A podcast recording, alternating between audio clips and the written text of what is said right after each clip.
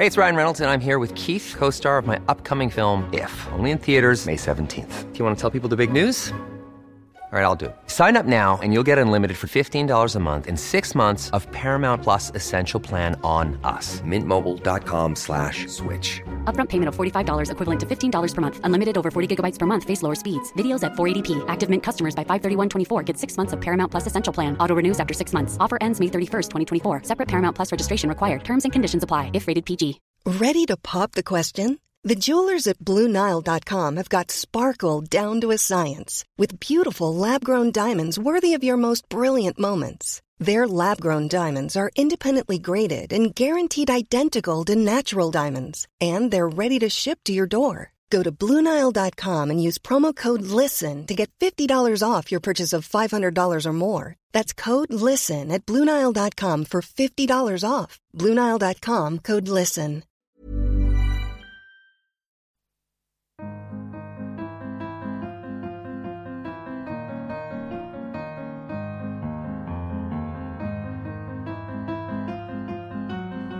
Hello and welcome back to the Prospect Interview. I hope you all had a wonderful Christmas break.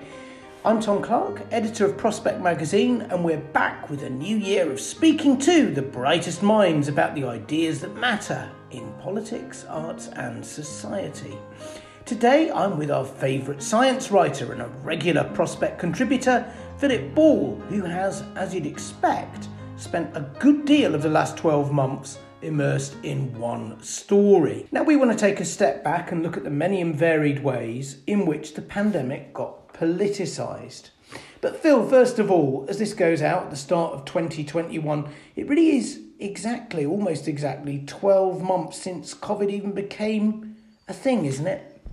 It is. It feels like a decade, doesn't it? But uh, it's extraordinary that that's right. It was right at the end of 2019 that this new virus was identified. In fact, that's why it's COVID 19, as we used to call it.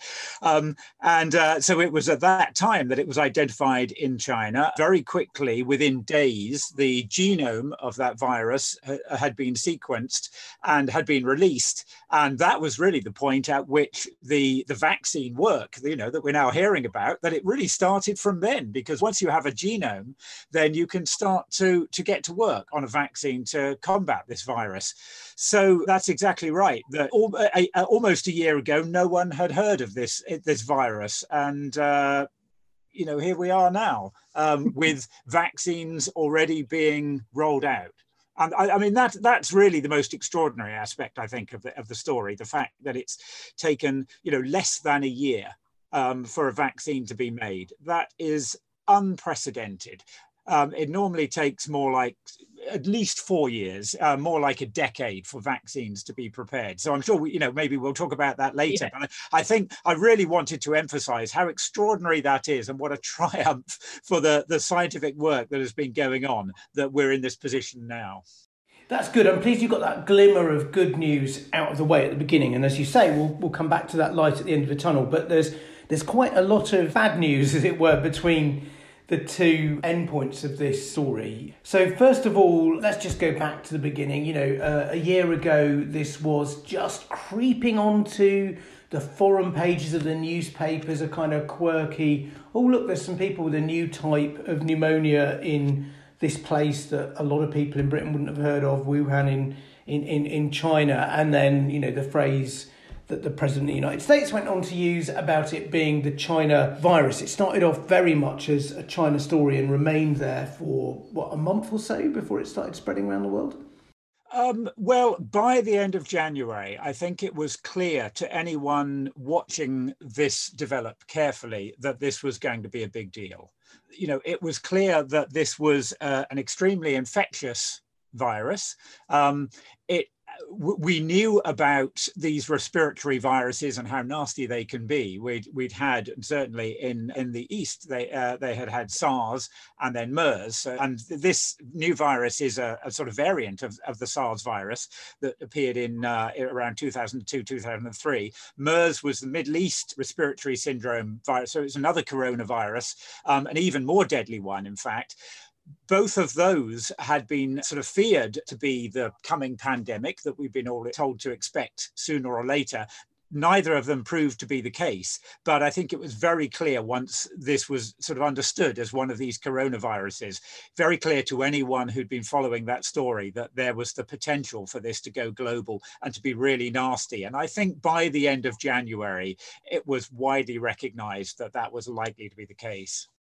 But the you know the, the initial story obviously was uh, an East Asian story. It was it was China. It was then there was a case. It was it Taiwan and Thailand and places on, on, on the other side of the world. And I think in the UK, maybe we only woke up to it as the, the, the coming catastrophe that it was when it got to Italy and the, the, the images of the hospital there. But when, you know, we now know it's gone right around the world pretty much.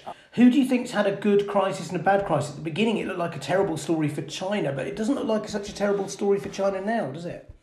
No, it really doesn't. China is one of the countries that handled the uh, the outbreak well, in the sense that they really managed to to close it down quickly but you know, you know, the story that's often told about that is, well, of course, China is an authoritarian state; they can tell their citizens to do whatever they like. That that clearly is not true, or at least is at best a very partial truth, because you know other East Asian uh, countries have also done well that don't have such authoritarian governments. South Korea has done particularly well. Taiwan did well, but actually, what's really striking is some of the lower income East Asian countries, Vietnam, Cambodia, have also done very well. And you know, I think this is one of the the most striking aspects of of, of how this pandemic has played out. That the extent to which a country has succeeded in its response seems to bear no relation, or in some ways, almost an inverse relation to its uh, its level of income. You know, Africa, the whole of the African nations, by the end of the summer, had had fewer deaths from COVID than the UK alone. Uh, uh, you know, and that wasn't simply because it hadn't yet reached them. It was because they had a very different kind of response. And what do you think so, that's about? Do you think it's that they got experience with Ebola and other things? We had a bit on that in the magazine that, that, that you know that they, they knew about the importance of doing a tracing system or something in, in, in whatever kind of low resource way, or, or, or do you think it's sparsity of population, or do you think it's, is it anything to do with politics at all? Well, it, it's pretty much all of these questions have complicated answers, and this is one of them. That you know, it's certainly true that in Africa, the experience with Ebola helped in the sense that you know there was preparedness just as in east asia experience with sars and with some of the the nasty flu viruses bird flu and swine flu that they they had that level of preparedness that you know people knew what to do in that situation. They knew to take it seriously and to act fast. So that's played a big role. I mean i think in africa too you know there i think there was a sense that in fact some of the african leaders had said we had no we have no other resources. They don't have the luxury of thinking well we have you know hospital systems that will take care of this we have good public health and so on. They have no option. Uh, you know if, if it's not controlled swiftly and, and well then it's going to go crazy and there won't be the public health systems to sustain it. So they knew they had to act fast and they did. The, in Africa, at least, I think it's it's likely that they had the advantage of a warmer climate that you know reduces the the rate at which the virus spreads but certainly that's only a, a, small part of the the story too. I think it's really the fact that the countries that took swift decisive action that really recognize this is something you have to to to get a hold of very very quickly those are the ones that that did best. And also i think there's a, an extent to which it's the countries that were clear and honest about what was needed that you know shared the the risks the dangers with the public very quickly. They that seems also to have been a good strategy rather than kind of pretending you know it's going to be all right and we'll kind of muddle through somehow. Let's just let's just focus on two countries that might sum that up um, the, the honesty thing as opposed to the the policy now, Sweden has been very controversial. Every day you see a different report saying whether it's a disaster or whether it could turn out to be clever in the in in the end. But they were fairly honest and straightforward that this was a serious virus and that you'd do well to take the social distancing seriously, weren't they? Yeah, they, they were. I mean, Sweden is, is a very good example of why there aren't simple answers to this. You know, it was neither the disaster uh, that some people would like to make out, nor the success story. Absolutely not the success story that others would like to make out. It's been mixed. Um, it certainly shows that there was no clear advantage of having uh, an avoidance of lockdowns. And as you say, you know, that in itself, it's not a sort of yes or no answer. Sweden was very clear with its public that there this was a danger, but left it to individuals to you know determine how they would respond to that. So there absolutely was distancing that was self-imposed in Sweden, mm. and clearly that you know it would have been worse had that not been the case. But also clearly it seems that it, it, it, wasn't enough. I mean, Sweden at the moment is having a very nasty second wave, much worse than its neighbours. And in fact, you know, Finland and, and Denmark are offering uh, help, and Norway, I believe, are offering help to Sweden because it's been hit so badly this time around. If Sweden, if Sweden is bad but could have been worse, let's turn to the United States, where uh, there wasn't consistent and clear messaging about whether this was a serious business or not, was there? Well, you know, in some ways, I guess we have to recognize here, as within uh, as with so many other aspects, the United States is an exception in the extraordinarily strange and awful way in which things played out, and certainly the extent to which this became a politicized issue, not just a political one. Um, there was uh, uh, uh, the, the degree of polarization that happened in the US was, uh, you know, I think this is the thing that struck me most of all that we knew that it was a politically incredibly polarized nation to the extent that it's become almost ungovernable. But so quickly, COVID reflected all of that that you know in trying to to uh, contain and govern a, a, response to the pandemic was impossible too. Different states took different approaches generally based on their political orientation. The messaging was uh, as far as i can see almost non-existent certainly incredibly incredibly confusing.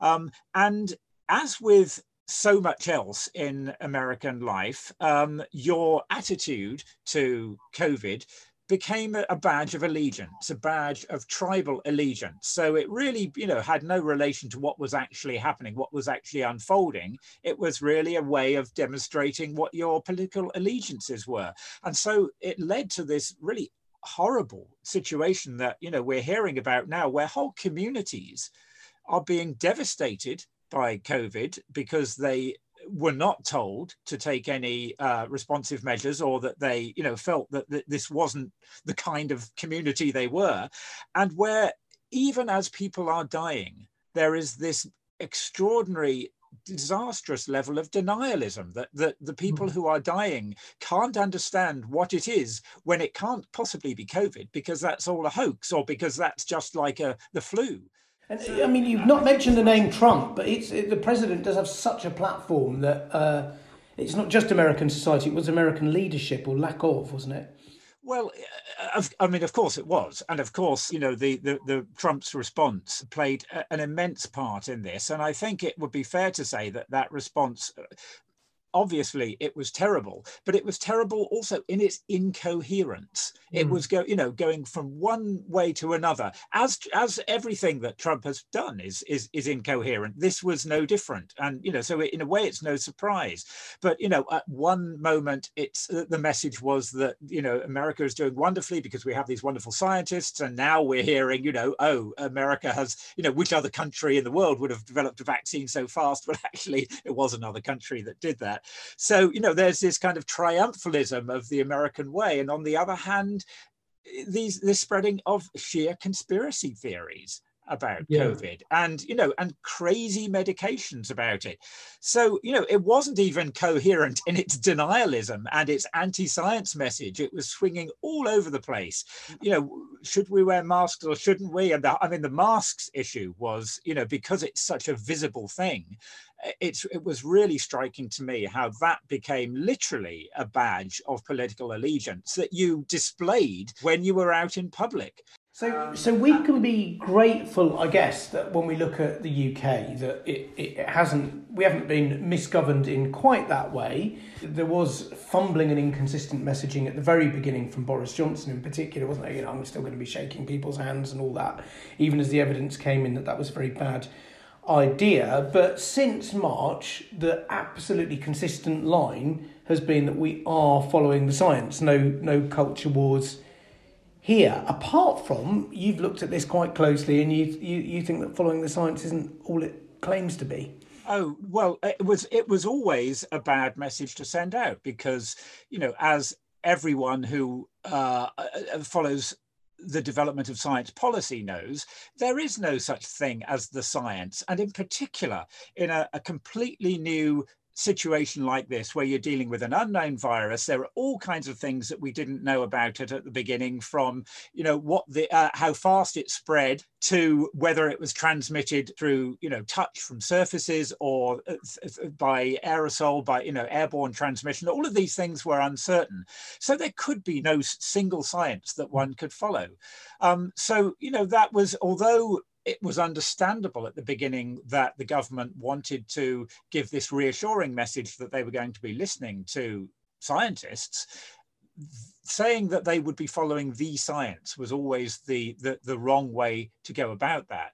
But I, I think it's also clear that increasingly they haven't followed the scientific advice, or at least that they have increasingly factored that into other influences, you know, that they have been con- concerned about the economy, about people's jobs, about the effect on the broader effects of lockdowns on health. All of these things are valid concerns that require a balance but I, I, think it's it's really striking that this message of you know we're going to follow the science or we're going to be led by the science that that message that motto has literally been dropped from the press conferences that they've been having because they can no longer claim it. And i think you know the events over the past couple of months with the second lockdown and so on have really shown clearly the divergence between what the scientists are advising and what the uh, the policies are Come back to the politicians, but there was a point in the crisis where you were sort of uncharacteristically cross, weren't you, with the scientific advisors themselves, who are proper scientists, but you felt had allowed themselves to be used?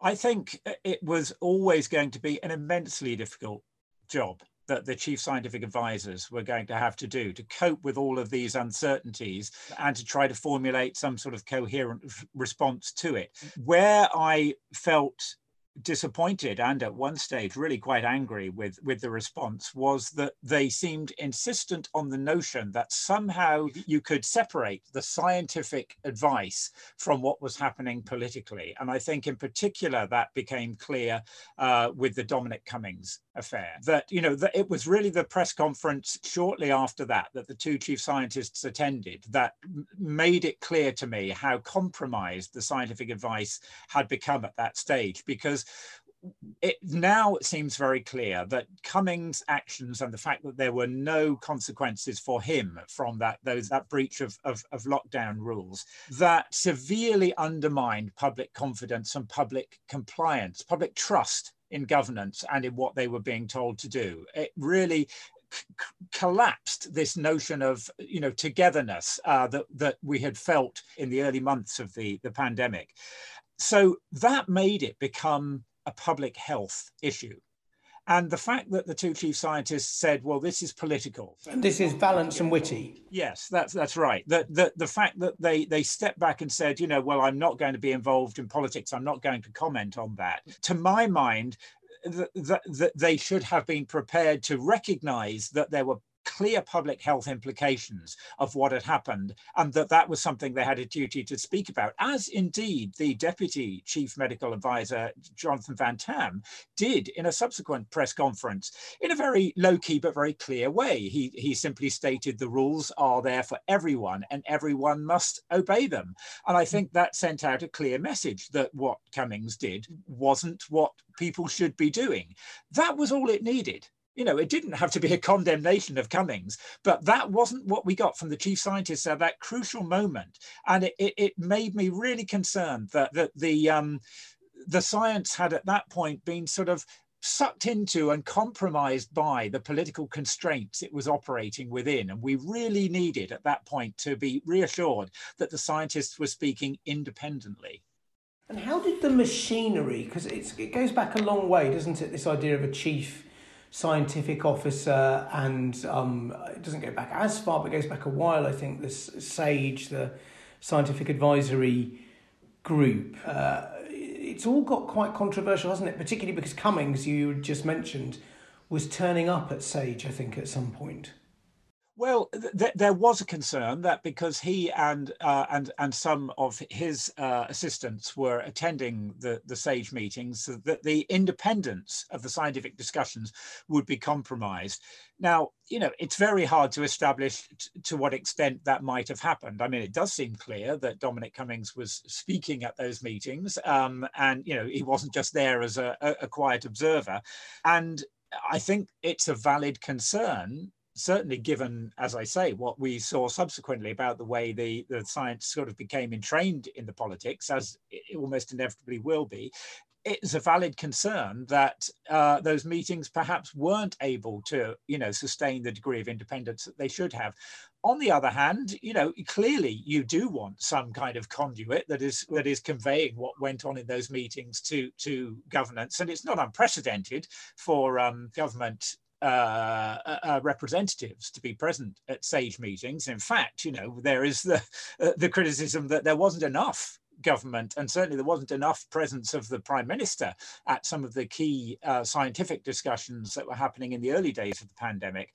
But I, you know, I think that the um, the, the, the worries were sort of broader than that, and in particular, it seems to me that the government uh, policy was listening much more to some of the scientific advice than to others. And it was quite narrow, that it was listening very much to the modelers who were trying to understand the spread of the pandemic, who we now know uh, had some serious oversights in what they understood. For example, you know, in their understanding of how the care system worked, that was uh, that had catastrophic consequences, and that the government advice wasn't being led enough by people with broader understanding of public health. And it was for that that, that kind of reason too that the independent independent SAGE group was set up by Sir David King, the former uh, chief scientific advisor to the, the Blair and Brown administrations.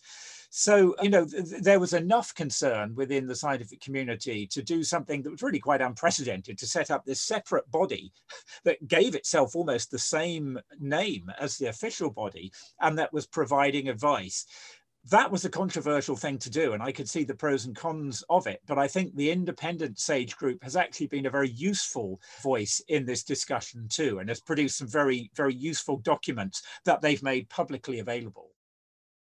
From quite a lot of what you're saying, like, you know, it's been uncomfortable, it's tested the relationship, but actually the, the role of science in public life, you know, through innovations like independent SAGE and also through the some of the scientists sticking up to politicians, we kind of got back to a reasonable relationship. Uh, is that fair? Well, I I think I think it has survived. I would put it that way, uh, rather. But I think that at the moment, I think we can certainly see uh, uh, uh, some serious tensions between the scientific advisors and government policy. You know, the scientists are clearly uncomfortable with the fact that lockdown rules uh, were relaxed for the Christmas period. Um, and I think that there are very sound scientific reasons to be worried about that. Um, you know, we could see the effect of uh, the Thanksgiving celebrations in the US on the rise of, uh, of, of, the spread of infection in the wake of that. So, you know, I, I, I think that, um, that those tensions are becoming more apparent. Um, and you know, th- there's the, the, this whole uh, uh, question of how the discussion around the second lockdown happened in September and October. That it, it, it, seems that the advice that some of the advice that the government called in was from people who have a more marginal position in terms of their, their views on the effectiveness of lockdowns and what the appropriate response should be. So some of the uh, almost who are becoming almost maverick scientists who take a you know a, a, contrarian position on this were brought into Downing Street to to to talk, and it seemed that they uh, swayed that decision and helped to delay the the the the second lockdown in ways that I think could have quite serious consequences. Certainly, they, that delay has made it much harder to control the spread of the virus during the winter months. If we put it together, I mean, like the, the consensus, I guess, is that the government acted perhaps three weeks too late in uh, the March lockdown, which almost cost Boris Johnson his life, as well as, uh, as as well as many other people in the country, where it really did. Perhaps three weeks ish too late again uh, in the autumn uh, with the second wave, and in between some policies that in retrospect look like a very bad idea, like uh, eat, eat out to help out, you know, and it would have been, I'm sure, in the end, better on the public purse as well to just stay, pay restaurants to stay shut rather than to subsidise them stay open and create public health problems, um, you know, literally a month or two later. When you put it all together, just how bad is the UK performance? Uh, pretty bad. I mean, the statistics show this very clearly that it's it's you know we've fared uh, as one of the worst nations in terms of the per capita mortalities. Um, I mean, we're right at the you know the top of that terrible table. Um, we've also fared uh, what, uh, as one of the worst nations, certainly uh, one of the worst, perhaps the worst in Europe in terms of the economic hit that we've taken and that we're going to take. Um, and, you know, of course, all of this is not even considering what impact Brexit is going to have uh, in the, the coming year. So uh, we, we, we clearly have done very badly. I think that that has to be said. I think what has struck me about the political response in the UK is that although at the top political level we haven't had this awful polarization that we saw in the US, and we haven't certainly haven't had the awful science denialism that we've seen there. What I think we have uh, struggled with and what the government, uh, what has led to some of these missteps that the government has made, is that it is the the conflict between a populist form of government, which is what we have, and the needs that a pandemic like this inevitably create. So, you know, the, the government, it seems to me, has been walking a fine line between trying to trying to listen to the science. Um, I shouldn't say the science, trying to listen to scientists, um, mm. but at the same time having to cope with a right wing media that really wants to stoke these divisions, really wants to, to promote this contrarian position, to suggest that masks are a bad idea, that, that you know any constraints on our, perf- our, personal liberties are a bad idea, that lockdowns are unnecessary, we should all do what Sweden did. This is really a strong message that has come from, from the, the right-wing press, and that the government is very concerned about because that's a big part of its constituency. And you know, I think we've seen a real concern for you know somehow trying to appease the, those voices that has led to this dithering to this uh, to, to, to the uh, you know attempts to avoid lockdowns or to call it a lockdown attempts to reassure the public that everything is fine again or that it's going to be fine by the summer or by christmas and you can all go out and, and celebrate and eat and so forth. I think that's really what's been driving some of these bad decisions is the you know the government's sensitivity to to those voices in the press that is normally supportive of it when you're ready to pop the question, the last thing you want to do is second guess the ring. At Bluenile.com, you can design a one of a kind ring with the ease and convenience of shopping online. Choose your diamond and setting. When you find the one, you'll get it delivered right to your door. Go to Bluenile.com and use promo code LISTEN to get $50 off your purchase of $500 or more. That's code LISTEN at Bluenile.com for $50 off your purchase. Bluenile.com code LISTEN. There's never been a faster or easier way to start your weight loss journey than with PlushCare. PlushCare accepts most insurance plans and gives you online access to board-certified physicians who can prescribe FDA-approved weight loss medications like Wegovy and Zepbound for those who qualify. Take charge of your health and speak with a board-certified physician about a weight loss plan that's right for you. Get started today at plushcare.com slash weight loss. That's plushcare.com slash weight loss. plushcare.com slash weight loss. Hey, Dave. Yeah, Randy. Since we founded Bombas, we've always said our socks, underwear, and t shirts are super soft. Any new ideas? Maybe sublimely soft. Or disgustingly cozy. Wait, what? I got it. Bombas. Absurdly comfortable essentials for yourself and for those facing homelessness. Because one purchased equals one donated. Wow, did we just write an ad? Yes. Bombas. Big comfort for everyone. Go to bombas.com slash ACAST and use code ACAST for 20% off your first purchase. But as you said at the beginning, we are now going into 2021 in a much happier position because the science, in heavily inverted commas, has excelled itself. I remember back in March or April, you wrote a piece for us saying it was going to take 18 months, and this was on the basis of talking to all the top vaccinologists and whatever in the, in, in, the, in the US agencies, that it would take 18 months to get the vaccine made. In, in practice, it took something like half that time because of ingenuity and people running processes in parallel and, and, and all of that. Is the politics, the awful politics you've been talking about that's dogged this, certainly in America and to some extent in the UK, is that now going to pass because we can see a way out with the rollout of this vaccine that every sane person wants to see happen?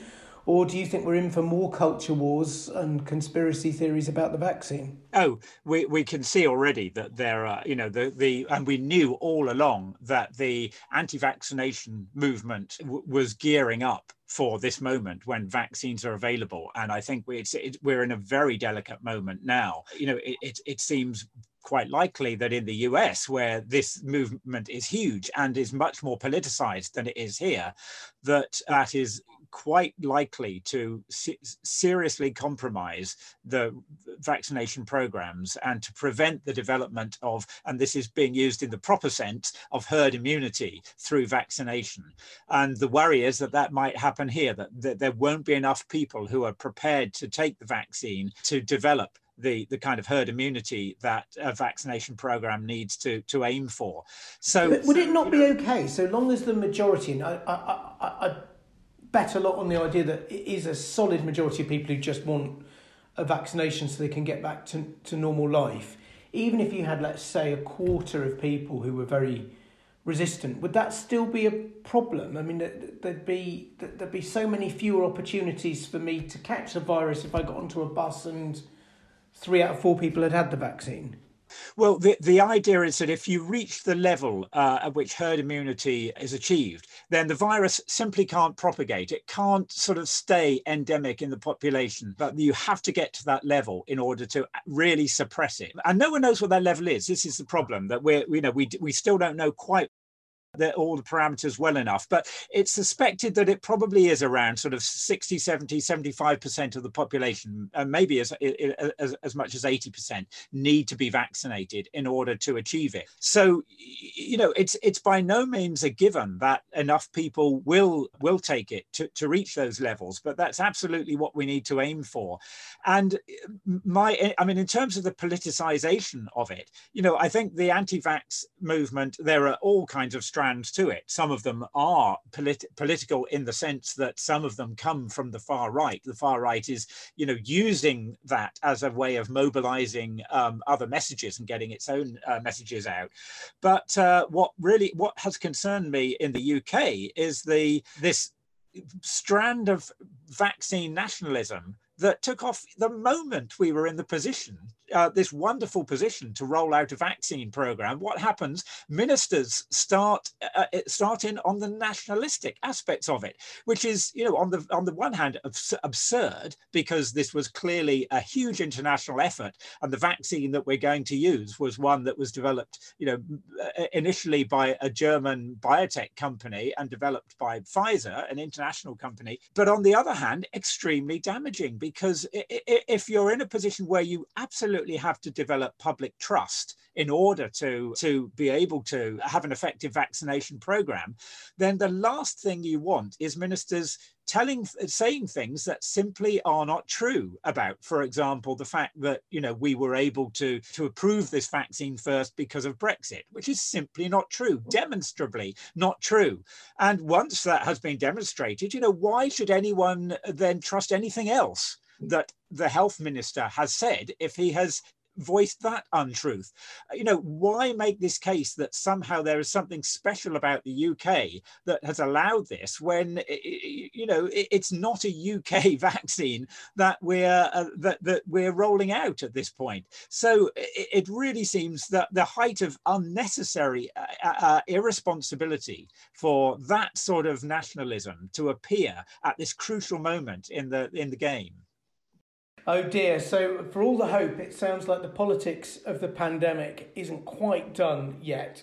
But uh, it is important to keep that note of hope as the vaccine starts to roll out, nonetheless. That's all from us. So, huge thanks to Phil, both for writing so fabulously and keeping an eye over this, you know, complex and fast moving terrain all of uh, the last year. And uh, we look forward to reading more of what he's got to say going into this year as well. And thanks to all of you for joining us on the Prospect interview. If you've enjoyed the podcast, please do leave us a rating and review. Goodbye, stay safe, and we'll be back again next week.